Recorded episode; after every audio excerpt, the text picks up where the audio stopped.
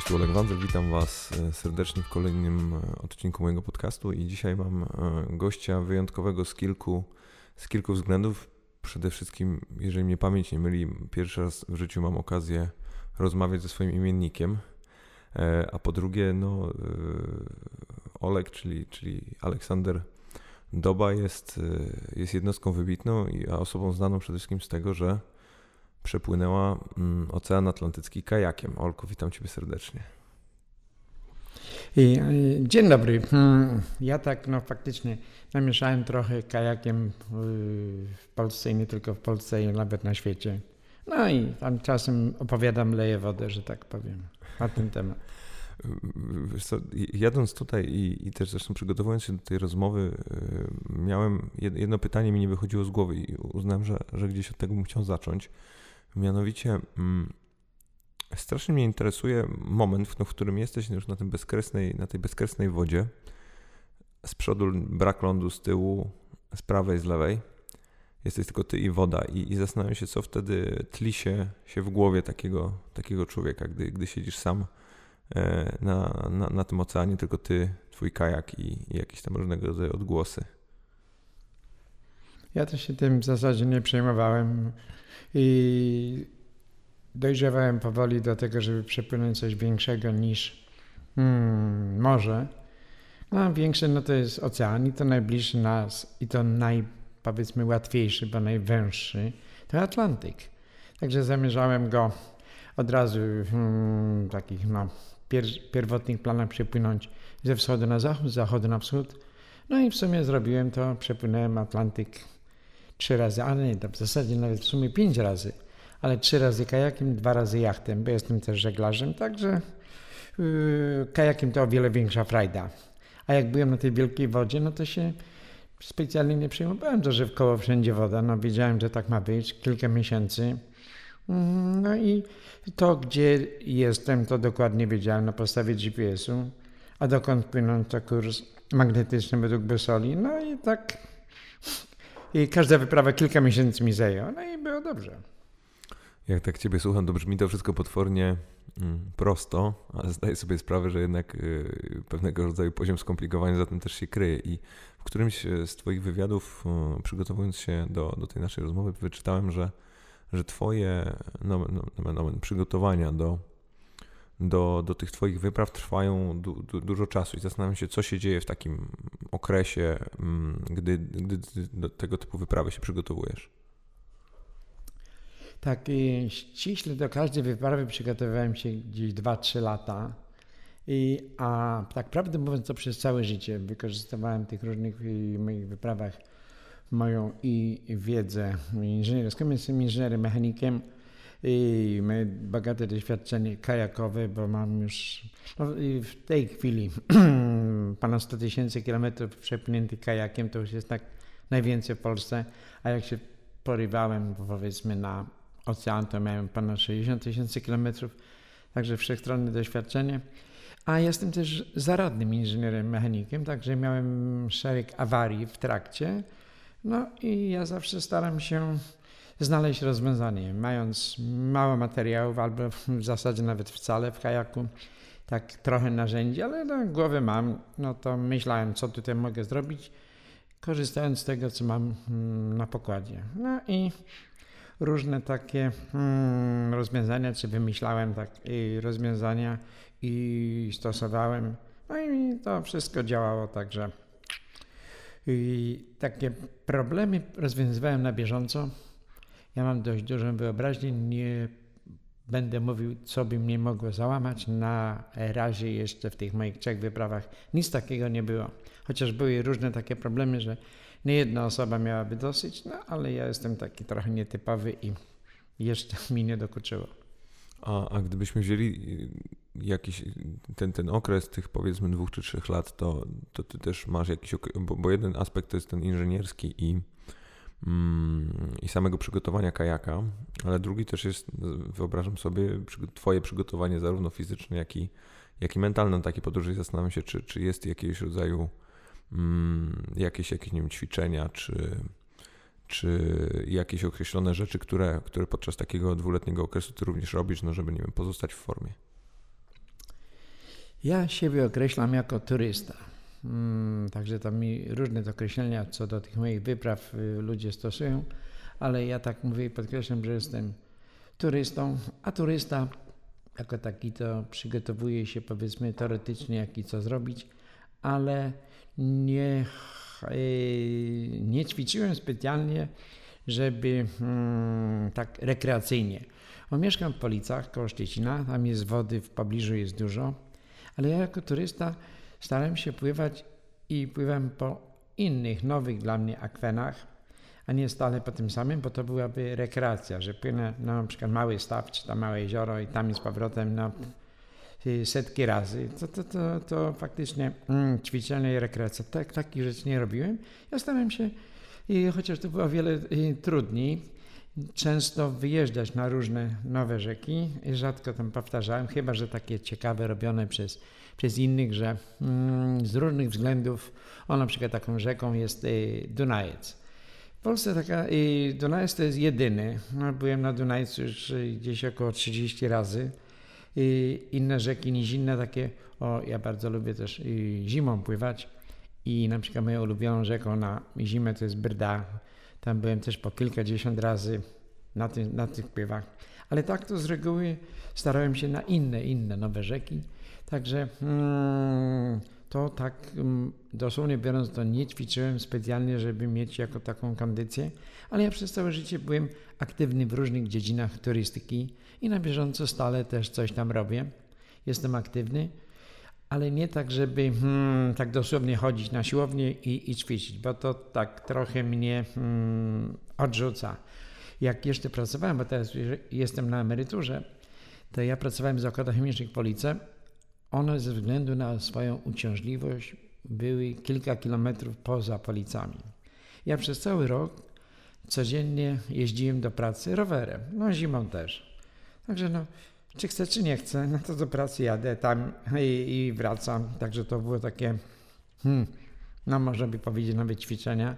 Co mi tak dziennikarze trochę tak się dziwili i mm, mówili, i, a pytali się też, jak ja trenuję przed wyprawami, wtedy morskimi.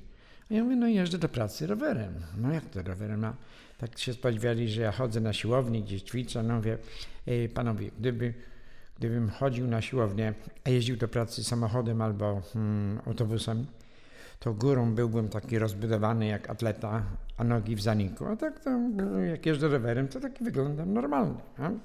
I taka była moja filozofia, także specjalnie się nie przygotowałem, ale przy ruszaniu na mm, poszczególne wyprawy, które wiedziałem, że będą mi zajmować kilka miesięcy, że to będzie taki super maraton kajakowy, bo kilka tysięcy kilometrów czy kilkanaście tysięcy, to ja rozruch miałem taki no sto, stopniowo, także wiedziałem, że to muszę no, dzień w dzień pracować, no bo to wtedy to musiałem, no bo jak przepłynąć te y, no, masę kilometrów, to jednak muszę hmm, ten wysiłek włożyć. I tak jak mam znajomą, byłą y, reprezentantkę Polski, olimpijkę w y, kajakarstwie klasycznym, Izabelę Dylewską, to ona mi mówiła tak, Olek, ty po, takiej, po zakończeniu wyprawy, po tych kilku miesiącach, dopiero jesteś wytrenowany i zdolny tam do tego, Iza. Ja jestem turysta, ja specjalnie nie trenuję po to, żeby na początku, na starcie być dobry, pod koniec to, no bo to chcąc, nie chcąc, jak codziennie pływam, płynę po kilka, kilkanaście godzin, bo tak średnio wiosłowałem w tych moich wyprawach 8 do 12 godzin na dobę, no to jednak duży wysiłek długotrwały jest. I na przykład po ostatnie, ostatnią dobę, nawet trochę więcej niż dobę, mojej najdłuższej wyprawie z Europy do Ameryki Północnej, to ja wiosłowałem w końcówce 30 godzin bez przerwy. Ale to wyszło tak, że jak już dopłynąłem do, y, do Florydy, a i dowiedziałem się, że czekają na mnie w miejscowości New Smyrna Beach, do której miałem dopłynąć. Tam pierwsze kroki na lądzie miałem postawić i o tym jeszcze mówiłem w Polsce przed wyruszeniem. czekają na mnie, już ustalili dzień świąteczny o, o nazwie Aleksander Olo do Badej, że dzień mojego przepłynięcia do New Smyrna Beach to będzie dzień świąteczny. Ja, żeby zdążyć na, mój, na moje święto, to wiosłowałem 30 godzin bez przerwy, cały dzień, całą noc, jeszcze kawał następnego dnia, no to wtedy byłem naprawdę wyczerpany. Na początku wyprawy to nie byłbym w stanie, w ogóle bym nie, nie pomyślał, że tak mogę tak długo wiosłować i tam. Ale pod koniec, po tych kilku miesiącach, po prawie pół roku, no byłem, że tak powiem, wytrenowany i mogłem te 30 godzin bez przerwy wiosłować, z tym, że to już dałem siebie wszystko i już byłem wyczerpany, ale jak to dopłynąłem do lądu, postawiłem kroki na, yy, na ziemi, no to w zasadzie całe takie zmęczenie i to wszystko tak jakby minęło, bo ja nie mogłem wtedy powiedzieć tym ludziom, przepraszam bardzo, jestem zmęczony bardzo, bo tutaj no, wielki wysiłek, nie spałem długo, idźcie sobie. No, no gdzie tam trzy godziny jeszcze mm, uśmiechy, yy, zdjęcia i to wszystko, no bo ta euforia to mnie tak rozpierała. Także no, mam inne podejście, nietypowe do długotrwałego wysiłku. Jestem świadomy tego i ten rozruch taki, no i powiedzmy takie, no, wytrenowanie to stopniowo następowało. A inna rzecz, y, jak mentalnie przygotowywać się do takiego długiego bycia sam na sam ze sobą. Ja y, testowałem swój organizm w różny sposób, no, co mogę zjeść, co mogę wytrzymać, czy to, czy tamto. No, ale tak, żeby być kilka miesięcy sam na sam ze sobą, to nie miałem takich testów, ale mam dość mocną psychikę i różne takie inne, mniejsze próby. No, mówię, dobra, no co, co tam, dam sobie radę. A zresztą i ja może tak powiem, jak mi ludzie mówią, jak ja mogłem tak w samotności wytrzymać, czy jak. Ja mówię, no, ja się samotny nie czułem, i bo przez telefon satelitarny miałem, mogłem wysyłać SMS-y, odbierać SMS-y albo e-maile też, w dwie strony mogłem pogadać. I także fizyczna odległość duża, dystans tysięcy kilometrów od ludzi, ale te informacje, które do mnie docierały przez telefon, że ludzie śledzą moją wyprawę i przesyłają mi dobrą energię, życzenia, to nie czułem się samotny, no i to okazuje się, że wszystko można było znieść i to całkiem, całkiem przyjemnie. To nie były dla mnie jakieś tam tortury czy wielkie ograniczenia. A, a czy podczas takiej podróży, jak mówisz właśnie o tym byciu samym ze sobą, to, to doszedłeś do jakichś takich nieoczywistych wniosków albo do czegoś, co mm, no, czego, czego nie, nie wiedziałeś o sobie albo nie, nie, nie myślałeś w takich kategoriach przed wyprawą czy wyprawami? No ja e, tak będąc długo, no kilka miesięcy sam na sam ze sobą, nie będąc rozproszony różnymi sprawami cywilizacyjnymi, e, gdy nie byłem no takie rzeczywiście e, zmuszony do jakichś szybkich działań i, i, i, związanych tam z myśleniem, tylko tak rutynowo wiosłowałem, bo to przeczytałem 8 do 12 godzin tak na dobę średnio. No jak sobie wiosłuję, no to wtedy miałem czas przemyśleć wszystko i, i swoje życie i to, co było kiedyś. Starałem się wspominać takie przyjemniejsze chwile, no, żeby tak te mniej przyjemne zapominać. Żyłem na bieżąco tym, co staram się informacje dostawać yy, z Polski, co się dzieje w rodzinie, w mieście, w Polsce, nawet na świecie. No bo yy, takie jakieś skąpe informacje dostawałem.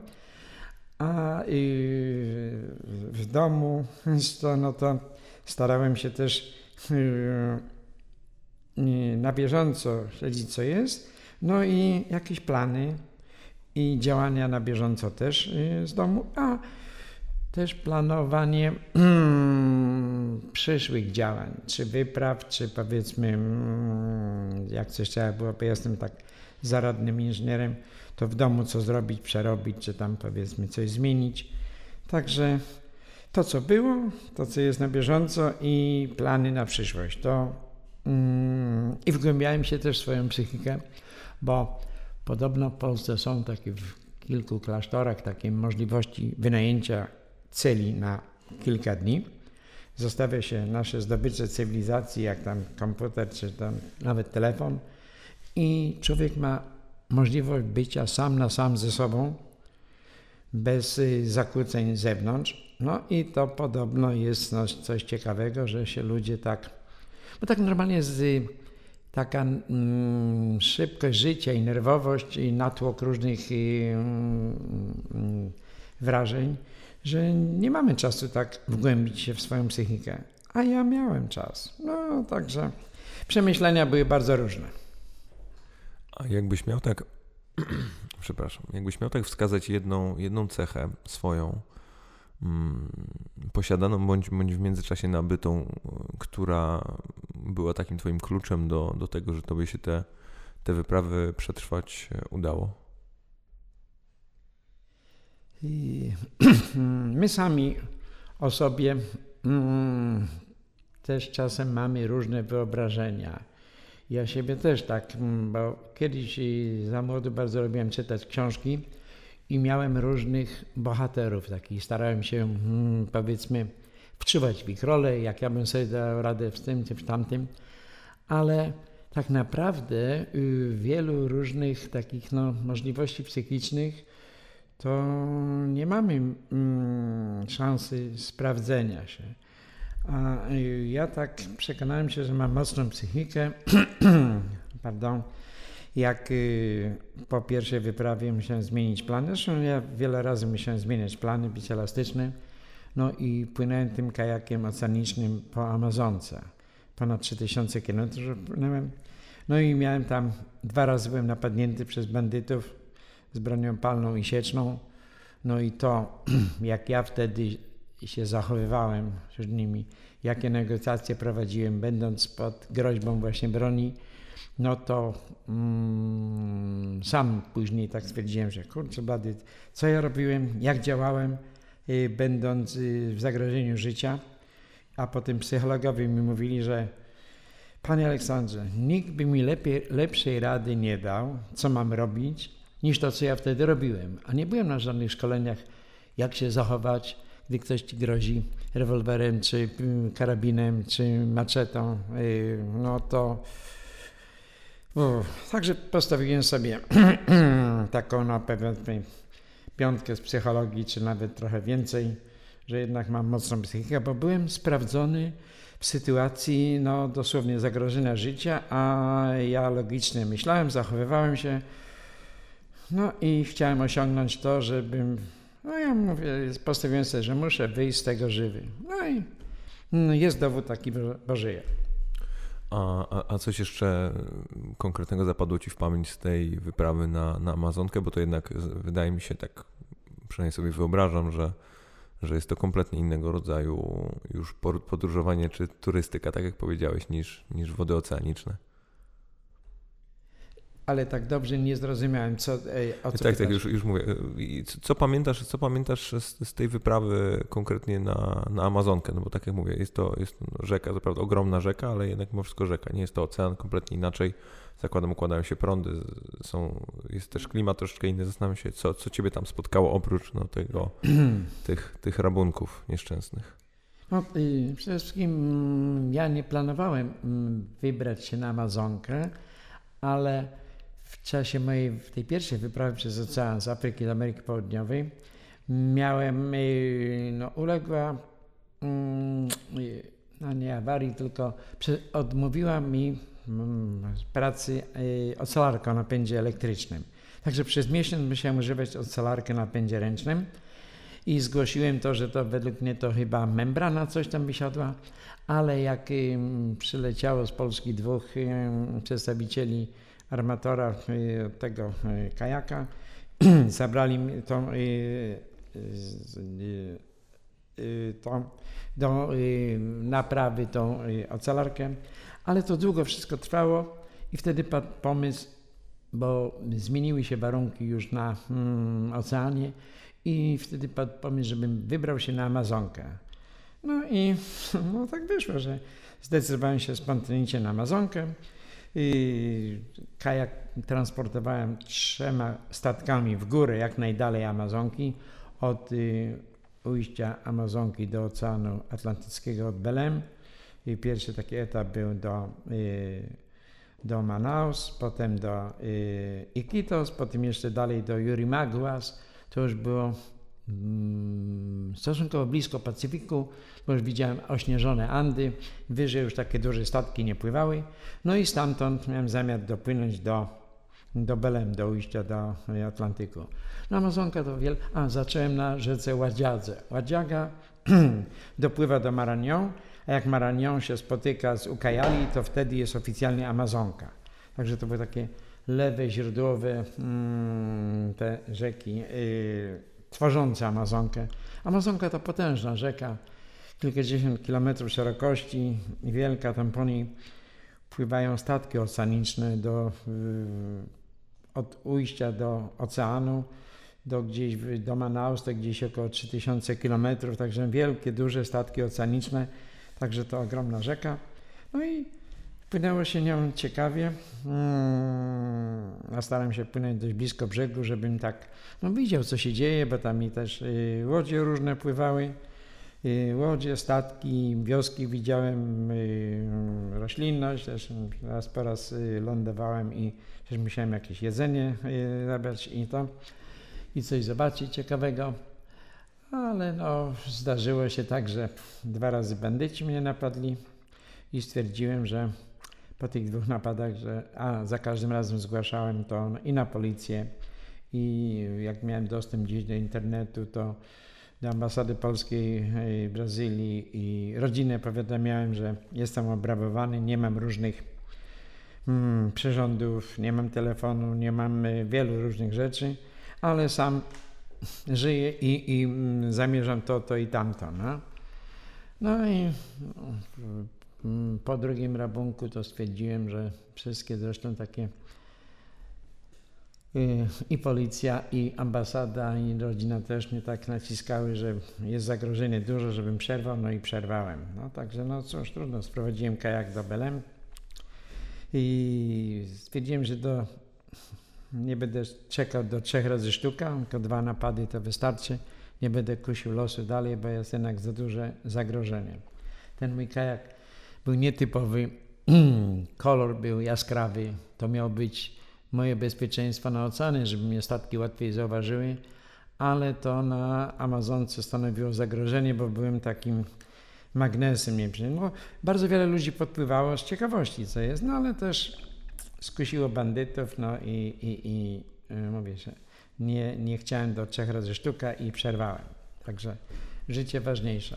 No, no, właśnie, bo mówisz o, o przerwaniu misji, jeżeli można tak powiedzieć, i, i jak, jak się wczytywałem w Twój życiorys, no to ty kilka tych, tych y, wypraw przerywanych miałeś. I, i zastanawiam się też, y, co u Ciebie jest źródłem takiej wytrwałości, jednak tego, że non-stop chciałeś próbować i się gdzieś nie poddawałeś w tym, w tym, w tym dążeniu do tego celu, bo bo, bo jest jednak bardzo wiele jednostek, które mogły rzucić to wszystko w cholerę i powiedzieć po co wracam do, do siebie, będę, będę sobie pływał gdzieś indziej albo w ogóle zajmę się czym, jak, jakimś innym zajęciem.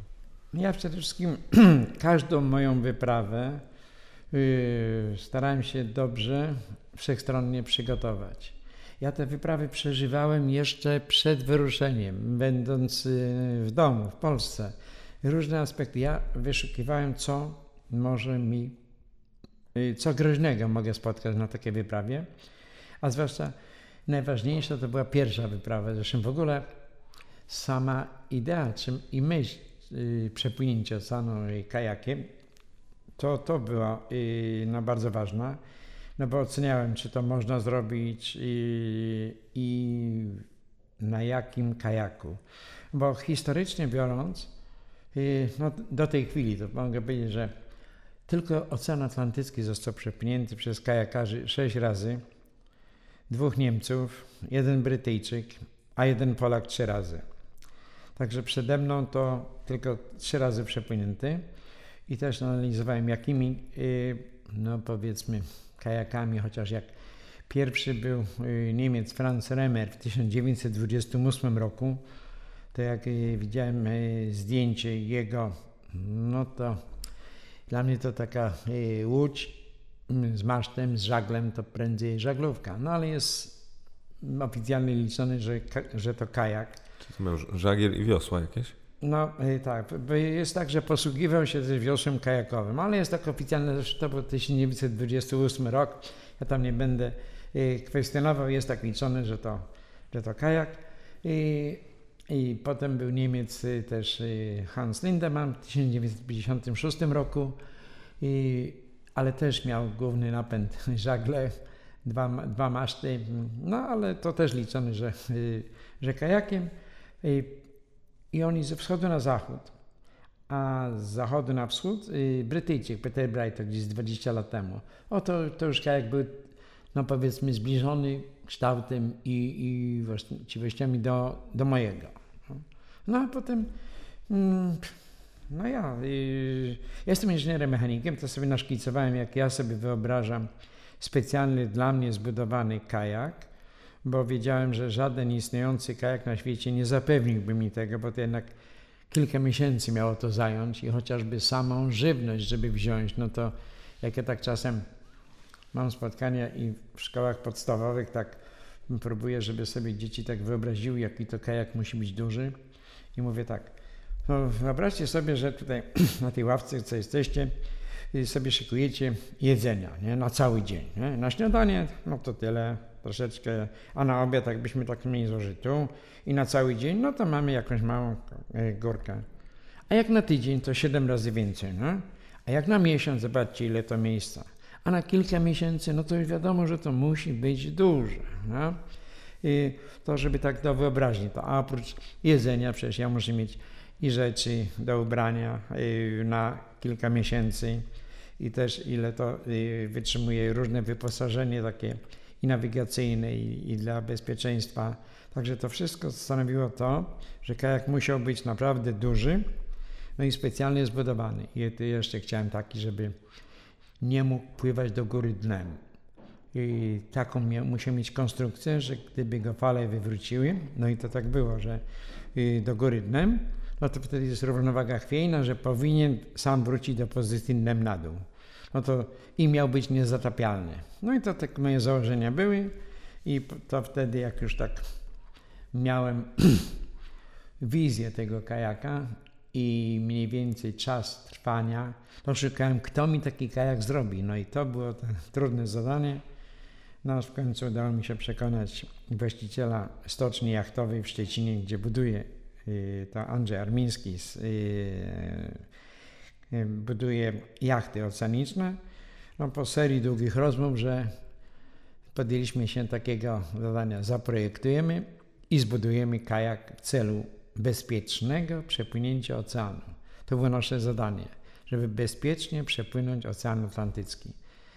No i ten mój szkic y, trzech młodych projektantów obrabiało przez kilka miesięcy na projekt. Ja też uczestniczyłem w tym. Potem pół roku budowali ten kajak. No, został zwodowany. Ja na próby miałem dwutygodniowej na Jeziorze Domskim i Zalewie Szczecińskim. No, różne rzeczy próbowałem z nim, testowałem. Potem na przerwkę do mm, stoczni i to też kilka miesięcy zajęło, a potem jeszcze no, taka ostateczna próba na Bałtyku przed zapowiadanym sztormem, bo to miałem tak na większych falach popływać. No i wysłany do Afryki już próba bojowa. Także mm, to był taki test. Y, ja tak y, zakładałem, że to będzie test i kajaka, i mnie, bo czy to wszystkie takie założenia to się sprawdzają i najważniejsze, czy to mi się podoba, czy to wszystko spełnia moje oczekiwania. I jeśli by mi się spodobało, ja tak zakładałem, no to następny etap. Chciałem tak przepłynąć Ocean Atlantycki ze wschodu na zachód, z zachodu na wschód i to miały być wszystkie takie etapy między kontynentami jak się by sprawdzi między Afryką a Ameryką Południową, to następny etap miał być z Ameryki Południowej do Ameryki Północnej i potem najtrudniejszy etap z Ameryki Północnej do Europy północną trasą, bo wiatry i prądy na Oceanie Atlantyckim kursują tak, hmm, że jak żeglarze kiedyś, zresztą nawet tak klasyczna trasa Kolumba, to jak z Hiszpanii płyną, to na Wyspy Karaibskie, on płynął no, w, w przystanek na Wyspach Kanaryjskich i tak na południe, y, południową stroną do Ameryki Południowej. On w zasadzie Kolumb odkrył Amerykę na Wyspach Karaibskich, na wyspie San Salvador, y, ale to tam Wyspy Karaibskie, a y, potem te prądy i wiatry tak mniej więcej zabijają i z zachodu na wschód północną trasą Atlantyku. No, także jak z Ameryki Północnej do Europy, to się płynie północną stroną, a do Ameryki Południową. Ta północna strona jest o wiele trudniejsza, bo wody zimniejsze, częstsze i silniejsze są o wiele sztormy tam. No i ja te takie różne rozeznania miałem. No i tak się przygotowywałem, żeby to zrobić. No i w sumie w różnych, y, nie tak według mojego pierwotnego założenia, bo to musiałem wiele razy zmieniać i być dynamiczne y, te plany, ale przepłynąłem w sumie kajakiem trzy razy ocean. Y, także jak nie dopłynąłem z Ameryki Południowej do Ameryki Północnej, no to dopłynąłem do Ameryki Północnej, ale z Europy, najszerszym miejscu oceanu. I cały czas przygotowałem się do mojego najtrudniejszego etapu, z Ameryki Północnej do Europy. No i zrobiłem to, chociaż mnie wiele osób, zwłaszcza żeglarzy, straszyło i tego, że to jest za trudne na kajak, że mogę zginąć, no ale to szczególnie dobrze się przygotowywałem, rozpatrywałem wszystko, czy, czy to jest na ten kajak i na mnie. No i jak się okazuje, że żyję, kajak wytrzymał, ja wytrzymałem, także frajda wielka była i, i, i i ja tak mówię, że mm, zrealizowałem swój plan przepłynięcia Oceanu Atlantyckiego ze wschodu na zachód, z zachodu na wschód. Zbliżyłem się do granicy moich, a nawet ludzkich granicy możliwości kajaku, bo w tej ostatniej wyprawie przetrwałem sztorm o sile 10 stopni w skali Beauforta z falami do 10 metrów. No i powiedziałem, że jak plan zrealizowałem, zbliżyłem się do granicy moich, moich granic możliwości, że więcej wypraw oceanicznych kajakiem nie mam w planie. Zrobiłem, zrealizowałem i teraz co innego. To, to zanim przejdziemy do tego, co, co innego, bo, bo tak słucham, słucham tej Twojej opowieści i szczególnie tego aspektu inżynierskiego i, e, i tego, tego momentu tworzenia tego, tego kajaka. I, i, powiem szczerze, niesamowicie się, się słucha tego, bo, bo obok no słów, które wypowiadasz, też widzę, że że no za, za nimi stało bardzo wiele analiz, y, modeli, różnego rodzaju innych, innej takiej pracy, pracy wyliczeniowej czy, czy koncepcyjnej i, i tak sobie myślę, że, że jako, no właśnie, że jesteś inżynierem, mechanikiem, to, to takie wyzwanie, jakie sobie rzuciłeś, to też chyba było w pewnym sensie, albo jest y, zwieńczeniem twojej, twojej kariery i spełnieniem jakiegoś takiego też inżynierskiego marzenia czy planu, nie? Znaczy, jako inżynier to y, ja mm, pracowałem też w biurze projektów Zakładu Chemicznych Policja. No to jest, to jest praca twórcza, no bo jak mam coś, coś zrobić, zaprojektować i nie ma takiego czegoś, albo zmienić, bo coś jest y, całkiem nie, nie spisuje się i wymyśla się coś innego, nowego. Wiem, że jak coś wymyśleć nowego jest trudno, to tam w zasadzie, hmm, żeby coś powstało ciekawego, to ja, ja czasem jak y, wymyśliłem, zrobiłem i dałem na, do zrobienia na warsztat, to w trakcie wykonywania na, mówię, nie, to ma być trochę inaczej, lepiej, bo to nasze wyobrażenie i taka pierwsza wizja, to zresztą to mogę powiedzieć, jak sam nie projektowałem samochodów, ale jak się produkuje samochód i to się wymyśla, a potem się robi różne wersje, poprawia się, bo trudno wymyślić coś od razu idealnego i dlatego to szereg prób i błędów i dochodzi się do tego, że powstaje coś dobrego. Podobnie z tym kajakiem, jak został wymyślony, zrobiony, to potem szereg mm, mm, i w próbach, i w tych moich wyprawach. Ja za każdym razem, jak kończyłem wyprawę, to miałem taką listę kilkadziesiąt spraw do przerobienia w tym kajaku. I to nie na zasadzie, że no powiedzmy tak, to jest tak i tak rozwiązane i nie tam wymyślcie coś, tylko już dokładne rozwiązania. To powinno być tak i tak zrobione, tak i tak. No, także ja tak co mogłem to na bieżąco przerabiałem, albo miałem listę do przerobienia w stoczni. No to tak No, do ideału temu kajakowi jeszcze daleko, ale to sprawdził się. Mm, to, co chciałem zrobić, to zrobiłem. No i teraz może się nadawać do oglądania i, i, i, i tego. Mm, prezentuję go czasem gdzieś na takim y, publicznym. No i tyle. Ciekawa sprawa. Mm, polska myśl, polskie wykonanie i też byłem dumny, że jako Polak mogłem przepłynąć ocean z, w jednym miejscu, w drugim miejscu i takie trudne zadanie jak się zrobi, no to jest jednak wielka frajda. Mówisz, że, że nie planujesz kolejnych oceanicznych wypraw i, i nasz zbrodnią byłoby nie zapytać, to w takim razie to planujesz, bo wierzę jednak w to, że gdy już ktoś raz tym podróżnikiem został, to, to, to z tego człowieka tak prosto nie wychodzi, więc co, co, co teraz? No ja tak po tym mojej drugiej wyprawie przez najszersze miejsce oceanu zyskałem tytuł Traveler of the Year, czyli tak najlepszy podróżnik świata w danym roku. No to jest jednak wielka frajda. Według e, National I, Geographic, prawda? Tak, National Geographic, tak.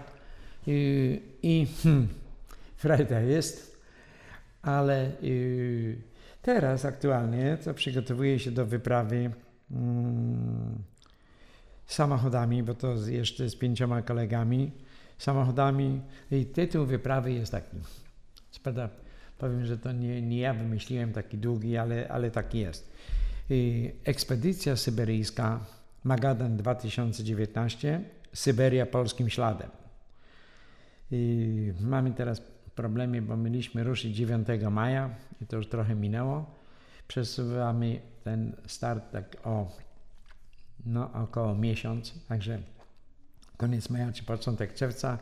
Mamy z Poznania dwoma samochodami wyruszyć terenowymi do Magadanu, to jest nad Morzem Ochockim, to jest rejon Pacyfiku już, a wrócić no, z powrotem do Poznania troszkę inną trasą, bardziej na południe. No wyprawa na 3-4 miesiące, około 30 tysięcy kilometrów, to śladem Polaków, którzy w różny sposób znaleźli się na Syberii, najczęściej przymusowo, ale y, szerzyli tam cywilizację, wiele różnych mm, naukowych y, mm, prac y, robili, a część Polonii mieszka tam. No są takie skupiska Polonii, mamy mm, adresy, kontakty i mamy zamiar odwiedzić właśnie Polonię, odwiedzać. W planie mamy około 30 wystaw o współczesnej Polsce, żeby tak kaganek, kaganek oświaty mm, o y, ojczyźnie y, tam zawieść. Różne takie drobiazgi do szkół, czy do tych społeczności Polaków, jak książki, czy powiedzmy jakieś drobne pomocy mm, do, dla dzieci do szkół. Także mm, a potem aby mamy zamiar też nakręcić y, i film e, z tych naszych e, podróży powinien być ciekawy, bo to w różnych ciekawych miejscach. No i szereg zdjęć, także tu będziemy po powrocie mm, propagować wiedzę, jak naszym rodakom żyje się tam na wschodzie dalekim. No bardzo ciekawe, co mówisz, bo, bo jak, jak sobie przypominam, to oprócz e, Twojego żeglowania na różnych sprzętach od od łódek e, przez, przez kajaki, no to ty jeszcze e, jesteś wielkim amatorem szybownictwa, skakałeś ze spadochronem, tak? A teraz jeszcze, a teraz jeszcze będziesz przemierzał świat samochodem terenowym i zastanawiam się, czy, czy jest jakiś rodzaj środek transportu, który, którego nie lubisz. No to szybownikiem to byłem, hmm, niestety z różnych względów musiałem tak y, y, się rozstać szybo, y, z szybownictwem Mam y, wylatane 250 godzin, y, to jest coś wspaniałego, szybownictwo. A skoki spadochrenowe, no to tak przy okazji trochę chciałem zobaczyć, jak to jest mm, skoczyć sobie ze spadochronem. Zdobyłem y, trzecią klasę skoczka spadochronowego, a mam tylko 14 skoków, takich różnych. No, ja lubiłem i lubię robić różne, różne rzeczy. No, na przykład w zeszłym roku byłem na kursie paralotniarskim w Szczyrku no to jest coś innego, no to jest zbliżone do skoków spadochronowych, czy tam, no, no inne. I staram się różne rzeczy robić. Ta ciekawość świata mnie napędza, świata y, takiego zewnętrznego i wewnętrznego też i swoja aktywność, no jak jest coś ciekawego, no chociażby no taki skok na bandzi, czy tam, tam inne takie, no, no różne. Lubię mm, czuć adrenalinę, a jedną z takich moich ciekawych rzeczy, no bo mm, turystyka kajakowa jest moją pasją. Ja to jestem taki, no mogę powiedzieć, że wszechstronnym kajakarzem, bo i lubię po tak zwanej białej wodzie, white water pływać, no, yy, że i progi, skoki, wodospady, tam jakieś lekkie małe. No i rzeki, bo najfajniejsze są rzeki, dzikie polskie, takie nieuregulowane. No i po morzach, nawet po oceanie, co prawda lepiej to po morzach, bo jak płynąłem przez ocean, to ten kajak wielki, ciężki, sam kajak ważył 200, mm, 340 kg, a z wyposażeniem, z jedzeniem to 600-700 kg. To i jako kajakarz to nie miałem żadnej frajdy takim wielkim, ciężkim takim no, sprzętem się poruszać. Bo już kajakiem morskim to już co innego, bo to długi, wąski, jak bałk tylko pływałem, czy moja najwspanialsza wyprawa kajakowa to kajakiem z około Podbiegunowe Północne. Z Polic, tam gdzie mieszkam, dopłynąłem do Norwiku. O, to była wyprawa, kurczę, super, bo prawie na 102, bo 101 dni mi zajęła, 5369 kilometrów i oglądanie tych i fiordów, gór, i wysokości gdzieś około kilometra z poziomu morza. No, coś wspaniałego. A, a to była najwspanialsza wyprawa. A trafiłeś na jakąś zorzę? A tak, tak, bo ja dopłynąłem do Norwiku 6 października 2000, 2000 roku. No i pod koniec tak y, września, październik, no to kilka razy widziałem zorze i to tak długo, także czasem kilka godzin, że ze znużenia nie mogłem. A kiedyś miałem takie zdarzenie, że tak, w namiocie się obudziłem, a tak zacząłem się szykować, bo już jasno tego, no. I, no tak jakoś dziwnie no, wypoczęty, ale odsuwam namiot, a to nie dzień, tylko to zorza taka jasna była. I pogapiłem się, pogapiłem, przecież dopiero druga w nocy, nie? A jasno było tak, no. No coś wspaniałego taka zorza, jak ktoś ma szansę, tylko że to w zimnych porach roku i im dalej na północ, to tym łatwiej można ją zauważyć. A, jakbyś sobie przypomniał te wszystkie swoje wyprawy, mniejsze i większe, to, to, to przychodzi ci na myśl jakaś taka najbardziej absurdalna historia, w której tak naprawdę do dziś jest ci ją trudno wytłumaczyć? Hmm. Ja y, w tej mojej drugiej, najdłuższej wyprawie, która prawie pół roku trwała, wpłynąłem w Trójkąt Bermudzki. tam zdarzały się tajemnicze zaginięcia statków, samolotów. Znalazłeś A ja tam się pamiętałem 40 dób. Byłem w takiej pułapce wiatrowej. Nie mogłem się tam wyrwać. Ja tam nie traktowałem, że to jest coś tajemniczego, tylko że nietypowo długo wiejące wiatry z kierunku w który miałem płynąć, a przeciwne wiatry miałem. No potem na Bermudach to potwierdzałem, bo mówili, że tak, takich długotrwałych wiatrów dawno nie było akurat z tego niekorzystnego dla mnie kierunku. No i w końcu coś nie wytrzymało. O 40 dób się pamiętać. W jednym miejscu praktycznie, no, no nie dosłownie, ale tak małym, na małym obszarze. No byłem do, trochę w lewo, trochę w prawo, do przodu, do tyłu i, i nic. Nie, i, do, I nie mogłem się ruszyć. Dostawałem takie dla mnie dziwne, no i wkurzające mnie takie informacje, że przykład Olek, 50 mil na południe od ciebie są wiatry korzystne. A co ja mam zrobić? Jak to przeskoczyć te 50 mil? Nie daję rady. No. Albo taka inna, że Olek będzie y, te flauta. Flauta to tak, że prawie wiatru nie ma, albo jest bardzo słaby. Y, Olek, dwa dni flauty, wykorzystaj to, bo jak ja mam to wykorzystać? I flauta i wtedy, wtedy był taki hmm, bezruch w powietrzu, no bo to wiatru nie ma prawie wcale, cisza, y, spokój, ocean prawie gładki, ale upał. Upał taki, że jak my mamy w Polsce czasem w ciągu lata, no zdarzają się takie dni, kilka dni upału. A tam jeszcze gorszy upał był. Taki upał, że nic, ledwo się mm, żyje, nic nie robiąc. A ja co, wtedy miałem intensywnie wiosłować? To przecież niemożliwe było, nie? Jak ja miałem wykorzystać okres flauty? Na co? Miałem zasuwać? Co z tego, że ocean gładki, wiatru nie ma, ale ja nie dawałem rady.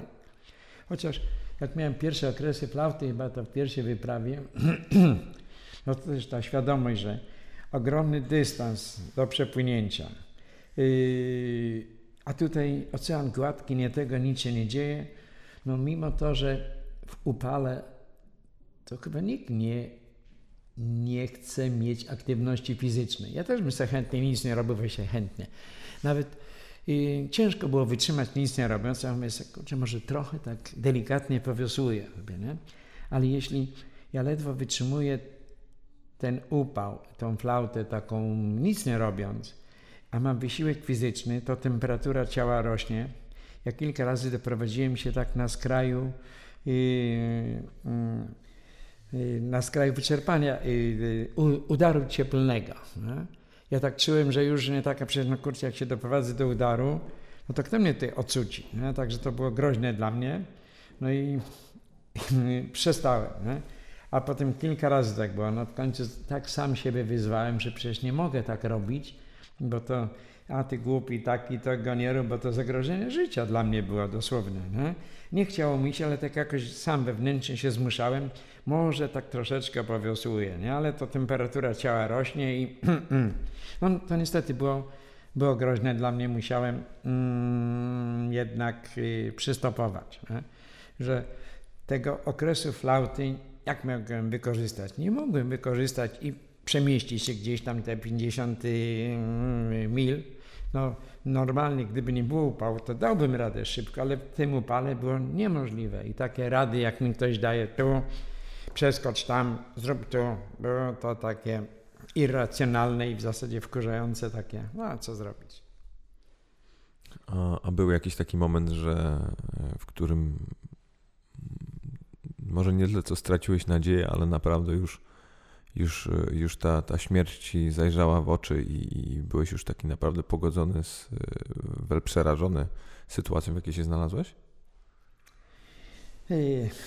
Ja do tych wypraw się wszechstronnie, starannie i długotrwale przygotowywałem.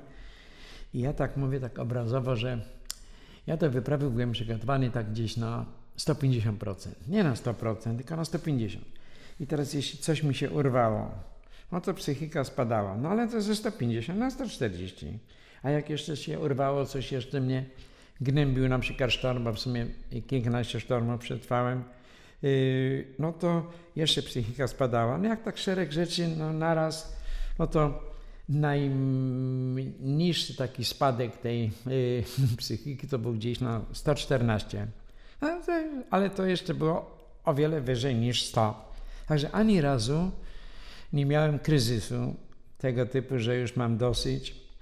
Nie chcę mieć już dosyć wszystkiego, że chętnie bym gdzieś tam już przerwał czy coś. Nie, no ani razu dosłownie tak z ręką na sercu tego typu kryzysów nie miałem.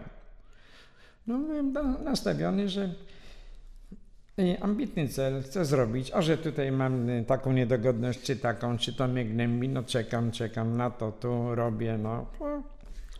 I Mm, a nie będę mówił, co by mnie mogło załamać, bo wyobraźnię mam dość dużą. No, nie trafiłem się mi się jeszcze w żadnej wyprawie, chociaż miałem wiele różnych kłopotów, problemów, trudności. No, dawałem radę z wszystkim. Zmieniając temat, masz jakiegoś y, swojego ulubionego podróżnika albo podróżniczkę? Ja tak czasem, jak mam takie spotkania, z większą liczbą, o, zwłaszcza w szkołach czy gdzieś tam. Ja cytuję mm, Sir Ernesta Shackletona. To był irlandzki badacz i eksplorator rejonów głównie antarktycznych. Bardzo dzielny człowiek. I ja i jego dwa zdania chciałbym zacytować. Tylko w pierwszym zdaniu, pierwsze słowo ja zmieniam najczęściej. On mówił morze, a ja powiem woda, to jest takie bardziej uniwersalne i to bardzo ważne, cenne i to radzę wszystkim zapamiętać, zrozumieć i stosować. Więc cytuję ser Ernesta Shackletona. Więc tak. Woda to jest żywioł, którego nie zwycięży się nigdy. Można być jedynie niepokonanym. I koniec cytatu. On mówił może, ja mówię woda, to jest bardziej tak napisane. I ja tak nawiązując do tych wypowiedzi Shackletona, to ja Ocean Atlantycki tylko przepłynąłem, nie dając się pokonać.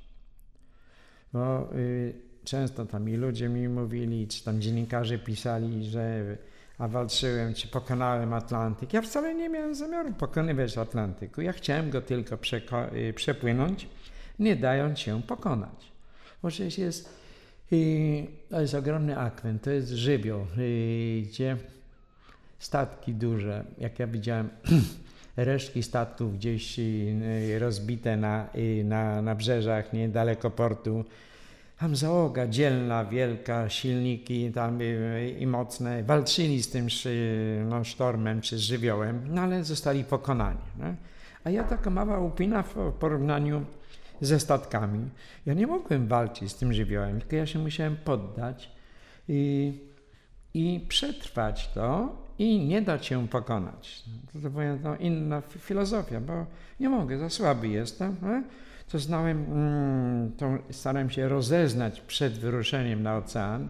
O, jak ja do tej pierwszej mojej wyprawy przez się przygotowałem szczególnie starannie, bo w ogóle sama myśl, czy to mogę i jak to zrobić. Ja mieszkam w Policach koło Szczecina i w Akademii Morskiej y, w Szczecinie do biblioteki chodziłem z różną literaturą się zapoznawałem, a z wieloma żeglarzami w Szczecinie rozmawiałem i to tak, no po prostu. I słuchaj, nie byłem na oceanie jeszcze, a chcę przepłynąć kajakiem, nie? Jak wyglądają te fale, jak to w sztormie wygląda, nie? Staty, te jachty się przewracają, łamią, łamią się maszty. Jak taka fala wygląda w sztormie, nie?